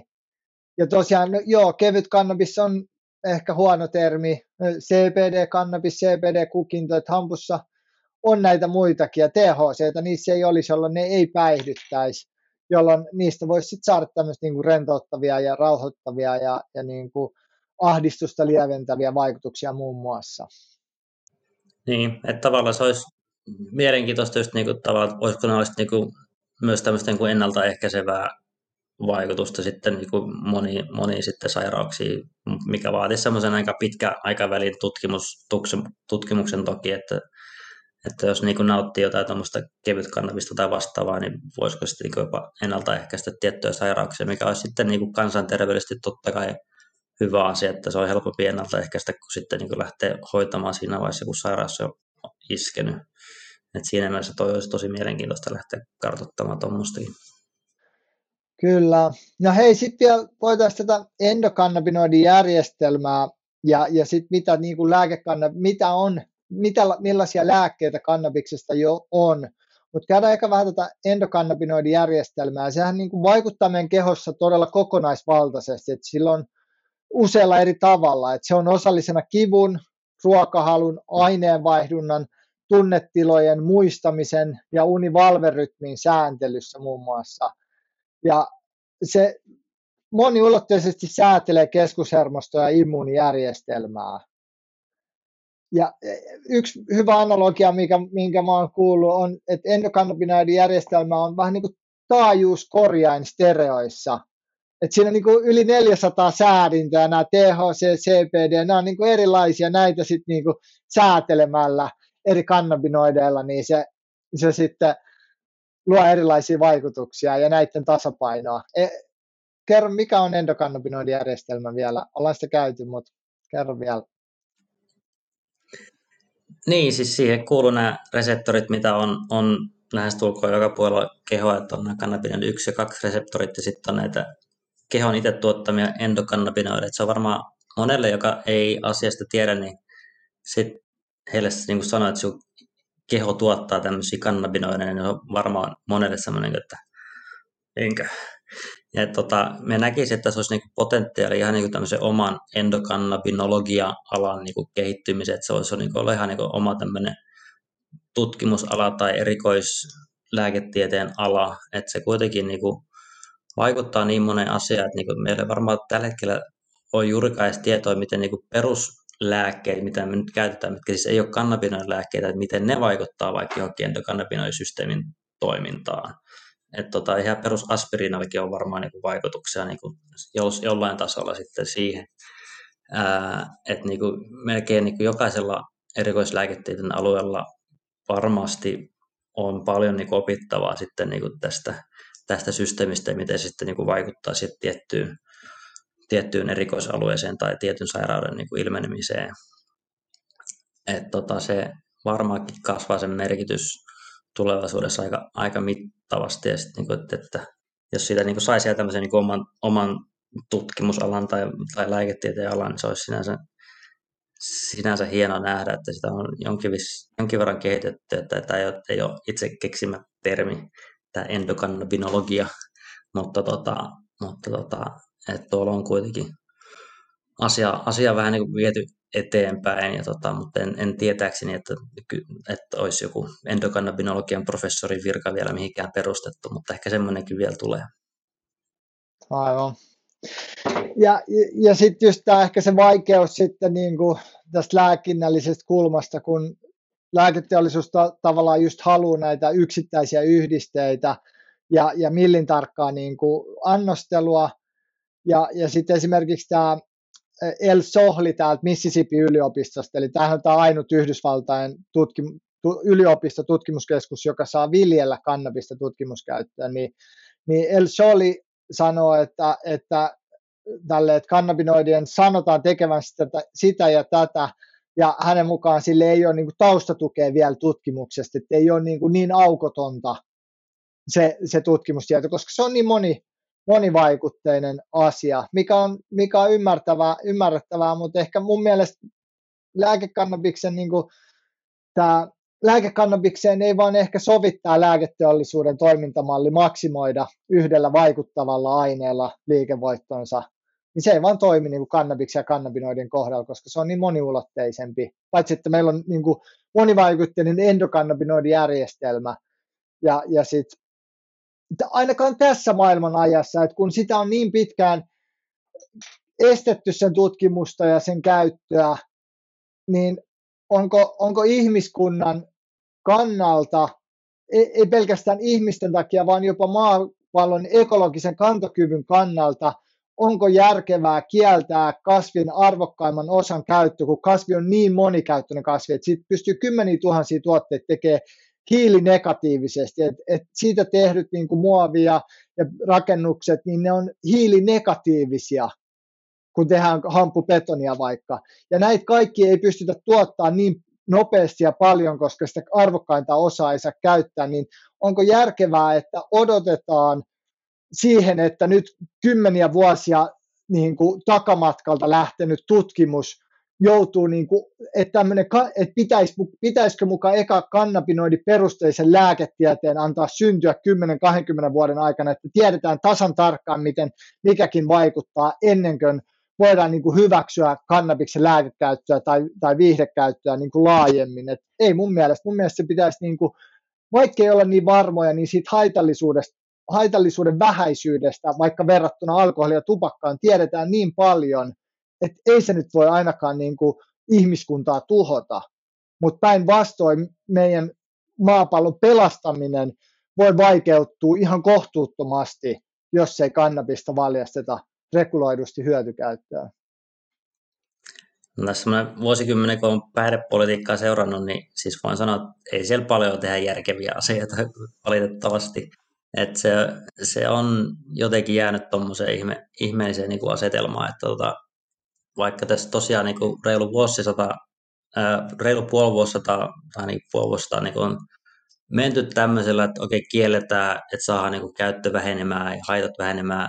mutta ei tämä toimi. No mutta mitä jos me yritetään niin kuin vielä pidempään ja vielä laitetaan enemmän resursseja vaikka poliisille, että ne pääsee niin kuin vielä enemmän näiden käyttäjien ja muiden niin kuin, tota, kimppuun. Että niin kuin jotenkin siinä on tämmöinen joku ihme usko tähän niin kuin kieltolain voimaan, mikä niin kuin, tota, vaikka niin kuin, todistusaineista sanoo tätä, niin sitä niin kuin jotenkin, että ei, ei kyllä tämä, meidän pitää nyt vaan yrittää tätä samaa, samaa niin kuin strategiaa mennä viedä eteenpäin. Ja tuota, tuosta lääkekannabis, ää, lääkekannabis tavallaan tutkimusta sen verran, että on ehkä vähän niin kuin näkee semmoista trendiä, että tosiaan niin kuin siellä aletaan kehittelemään tämmöisiä yksittäisiä molekyylejä, mitkä ei välttämättä, ää, että joko ne vaikuttaa vaikka niin kuin suoraan näihin reseptoroihin, tai sitten ne vaikuttaa vaikka niiden niin kuin endokannabinoidien hajoamiseen liittyviin ensyymeihin, että ne vaikka niin kuin hidastaa jonkun anandamidin hajoamista tai sitten niin kuin lisää jonkun 2AGn esiintyvyyttä jossain reseptorivälissä, että ne alkaa mennä semmoiseen tosi tar- tarkan molekyylitason tavallaan siihen paradigmaan, että tota, siellä on paljon tuommoista niin kyllä kehittelyä, mikä osaltaan totta kai sitten niin kuin voi lisätä ymmärrystä ää, siitä koko systeemistä omalta osaltaan, mutta sitten sit meneekö se just siihen, että tota, ää, potilas saa reseptillä apteekista kallista tuotetta, mutta kasvia sitten ei kuitenkaan itse saa vielä kasvattaa, koska se on laitonta. Että se on minun mielestä sellainen niin epäeettistä se, että niin kuin, okei, tässä sulle tuote, käy hakemassa se kallilla tuolta apteekista, mutta että tuommoista kasvia sä et kuitenkaan sitten niin itse saa kasvattaa, mikä saattaisi tehdä sen asian samalla tavalla. Tämä nyt on, en tiedä, onko tämä tutkijan mielipide vai tämmöinen kuin perusaktivistin mielipide, että mielestäni jotenkin on typerää kieltää jonkun kasvin olemassaoloa. Ja sitten kun noita potilastarinoita ja Tatunkin kanssa kun juttelin, niin se kehotietoisuus, se, se, se syvempi niin kuin vaikutus kasvin käytöllä tuntuu olevan se kuitenkin se isoin hyöty sen sijaan, että se vaikka just toimisi vaan siihen kivun. Että et se kivun ehkä tunne ei katoa, mutta sä pystyt elämään sen paremmin. Ja, ja sittenhän me ei voida tietää vielä tuosta niin toi niin kuin korruptiohan saattaa olla myös niin syvälle, että koska tässä on niin kuin, tämä huumesota on jatkunut aika pitkään, ja sen vaikutukset, niin kuin tämä, tämä human- ja päihdepolitiikan täällä 2019 seminaarissa, tämä brittiläinen ää, niin kuin underground huumepoliisi sanoi, että, että tämä huumeiden vastainen sota on vain tehnyt näistä ammattimaisempia. Niillä on tullut ihan valtavia määriä rahaa. Mitäs jos he haluavatkin ylläpitää tätä, että näitä ei laillisteta ja, ja koska he saa siitä rahaa ja he vaikuttavat siellä ja maksavat siitä, että, että varmasti niin kuin laillistaa vielä meidän rahatuloja. Et eihän me tiedetä, raha on kuitenkin valtaa, että kyllähän ne on aika syvällä, ei ehkä niin näkyvästi ja selvästi kuin Meksikossa, mutta varmasti vaikuttavat muuallakin maailmassa. Joo, tämä kyseinen britti Neil Woods, meillä olisi vähän tarkoitus tuossa kesäkuussa että se pitää webinaari aiheesta, missä tota, olisi sitten hänen organisaationsa ja sitten tota, edustaja ehkä saataisiin jopa suomalainen poliisikin sinne myös puhumaan asiasta. Et niin itse haluaisin uskoa, että poliisilla on vähän niin kuin samanlaiset ennakkoluoasenteet ja tavallaan se on vaan niin pinttynyt sinne, että nämä on jotenkin pahoja ja niitä pitää vaan kitkeä. Et sielläkin varmaan vähän niin kuin lääkärillä koulutuksen puute on yksi osa sitä, mutta tota, onhan Suomestakin on sitten niinku näitä keissejä, esimerkiksi case Jari Arni, jossa ollaan oltu ihan niinku mukana niissä hommissa. Et tota, tosiaan se korruptio on varmaan aika syvällä ja niillä monesti kertoo tämän tarinan, että heillä oli iso operaatio Briteissä, missä ne sai niinku ihan kaupungin melkein koko sen huumevälitysverkoston pidätettyä puolen vuoden jälkeen, että se oli siellä niinku soluttautunut ja melkein kuoli monta kertaa siinä itse siinä prosessissa ja sen niin kuin tulos oli se, että niin kuin kahden tunnin ajan siinä kaupungissa ei kukaan myynyt mitään, kunnes sitten niin kuin kilpaileva jengi tuli ja alkoi sitten niin kuin diilaamaan. Että se niin kuin hirveät resurssit meni siihen ja sitten niin kuin tulos oli toi, että niin kieltämällä tota ei vaan voiteta, mutta tota, toki se varmaan tällä hetkellä palvelee joitain, joitain instansseja, muun muassa näitä organisaatioita, jotka on siinä sitten niin kuin jollain, tavalla, jollain tavalla mukana ja ehkä sua, mä niin kuin, kun mä pelaan, tietenkin katson tätä suoma, suomalaisesta näkökulmasta ja siitä, että olen suomalainen ja näen jotenkin, millainen suomalainen on. Et e, esimerkiksi, että mä luulen, että se on aika syvällä meissä suomalaisissa vähän semmoinen, että ei puhuta vaikeista asioista tai ei jopa edes haluta vaikeisiin tilanteisiin, niin miten kiva poliisille on pitää tilastot hyvinä, kun ne voi mennä rauhanomaisten hampuu siihen niin kuin kotikasvattajien kimppuun ja ottaa niitä, jolloin ne, ne tietää, että ne on ylivoimaisia, ne tietää, että niillä on helposti se valta, että ne ei joudu menemään juurikaan edes jännittävään tilanteeseen versus se, että ne oikeasti ottaisi, niin kuin, niillä olisi oikeasti vaarallisia tehtäviä, mitä onneksi Suomessa on vähän. Mä kunnioitan suuresti Suome, suomalaista poliisia, mutta kyllä varmasti siellä on myös semmoinen mukavuuden halu. Jokainen, se on helppo, sä oot tottunut johonkin, se on helppo vaan jatkaa sillä samalla, että tämä on mukavuusalue, tästä me saadaan tilastot näyttää hyvältä. Nämä on niin hirveän vaarallisia nämä kotikasvattajat, että tämä rikollisuus on niin vaarallista niin kuin täällä.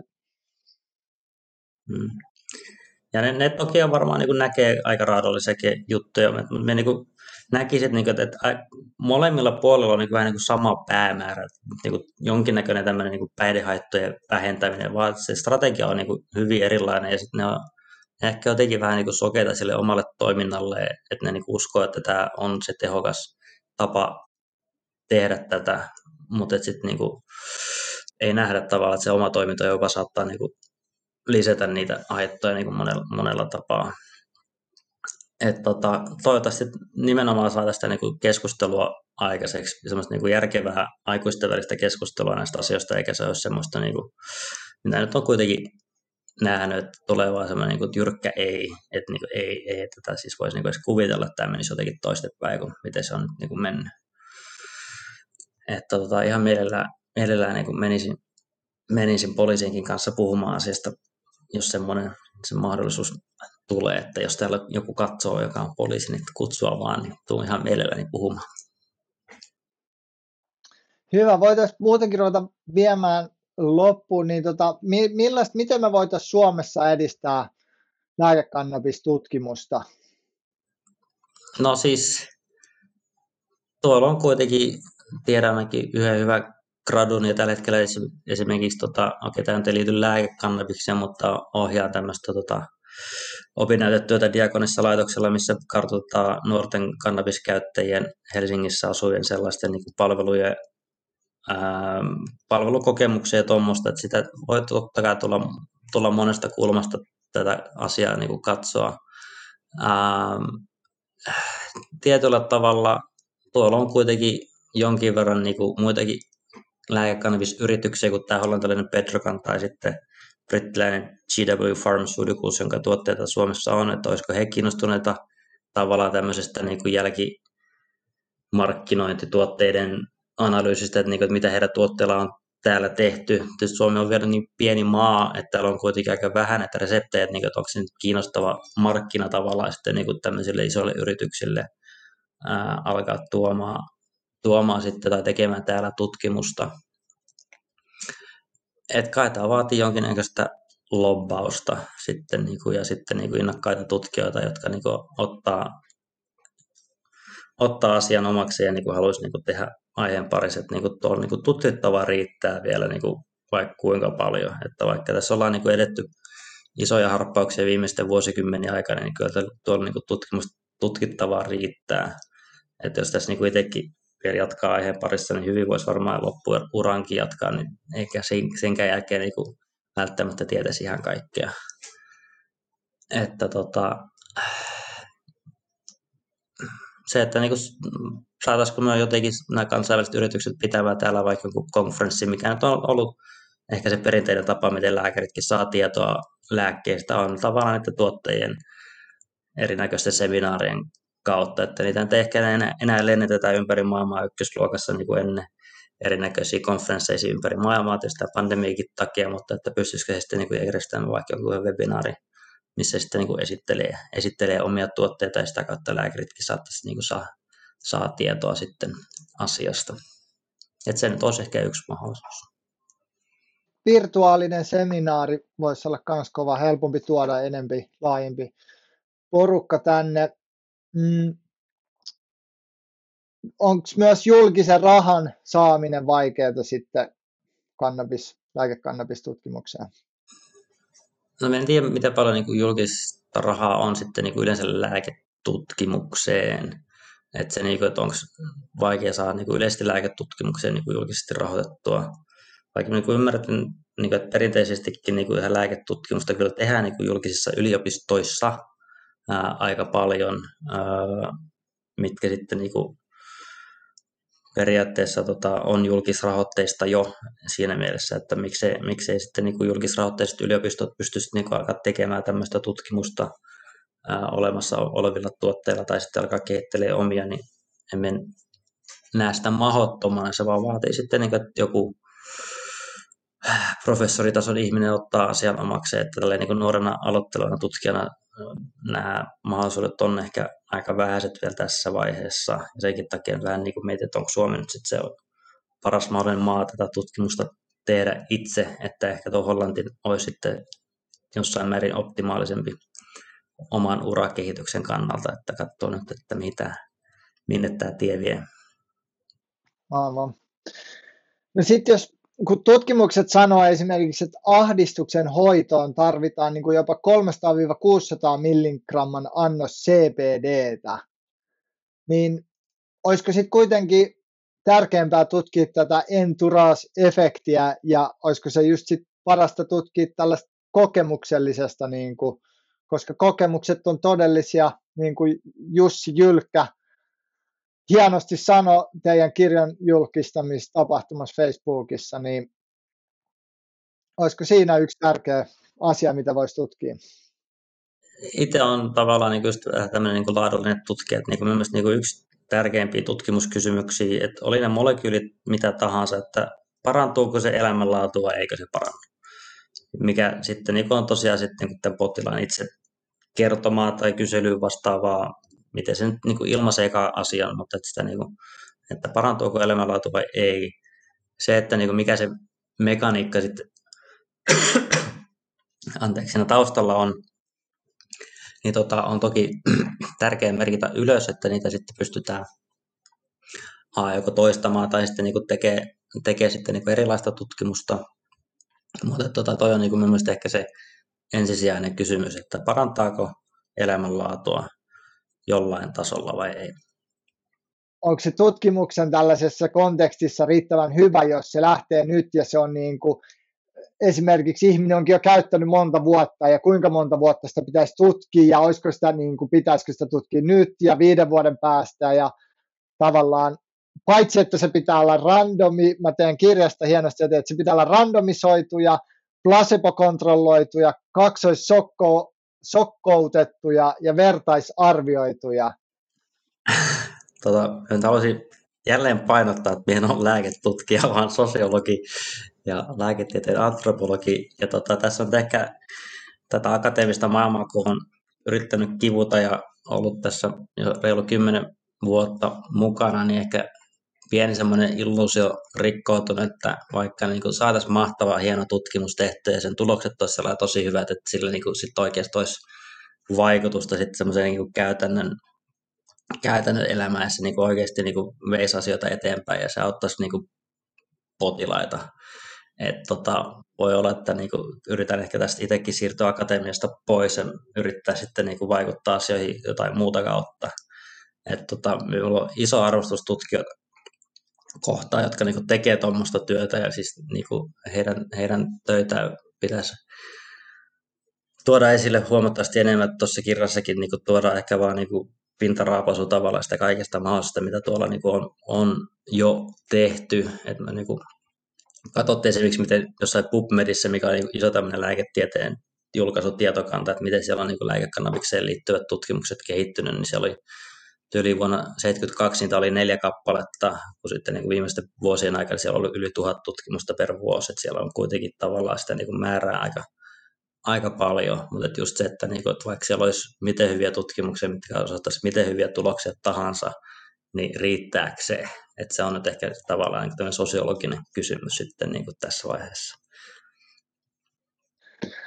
Hyvä, hei, kiitos Aleksi. Tämä oli tosi hyvä. Kiitos kuulijoille kun olette kuunnellut tähän asti, käykää, käykää ostamassa kirja. Tässä on esimerkiksi endokannabinoidin järjestelmä on erittäin hyvin selitetty. Mä kirjoitin sen ylös ja mä ajattelin, että mä sen lukisin niin kuin tässä, mutta mä jätän sen väliin. Käykää, käykää lukemassa, koska siinä se on hyvin niin kuin, millainen viestin lähetyssysteemi se on. Se, se oli erittäin hyvin kuvattu siellä hieno kirja, hienoja kokemuksia. Saako tämän kirjastosta? Ää, sitä en ole varma, onko kirjastoihin vielä lähetetty. Kai niistä sinnekin sitten jossain vaiheessa kopiot menee, että Vasanbuksin sivuilta sitä ainakin saa sitten taas suomalaisen kirjakaupankin nettisivuilla, että sieltä nyt ainakin. Itselläkin on muutama kappale, jos satut näkemään kadulla, niin nykäisen hihasta, niin voi olla, että semmoinen on tuossa matkassa. Mutta tota, Pasampuksen sivuilta sitä ainakin, ainakin löytyy tällä hetkellä ihan, ihan hyvin. Et kiitos teille. Tämä oli mahtava kokemus itsellekin päästä tälle ihan niin ajan kanssa ja rauhassa juttelemaan näistä asioista.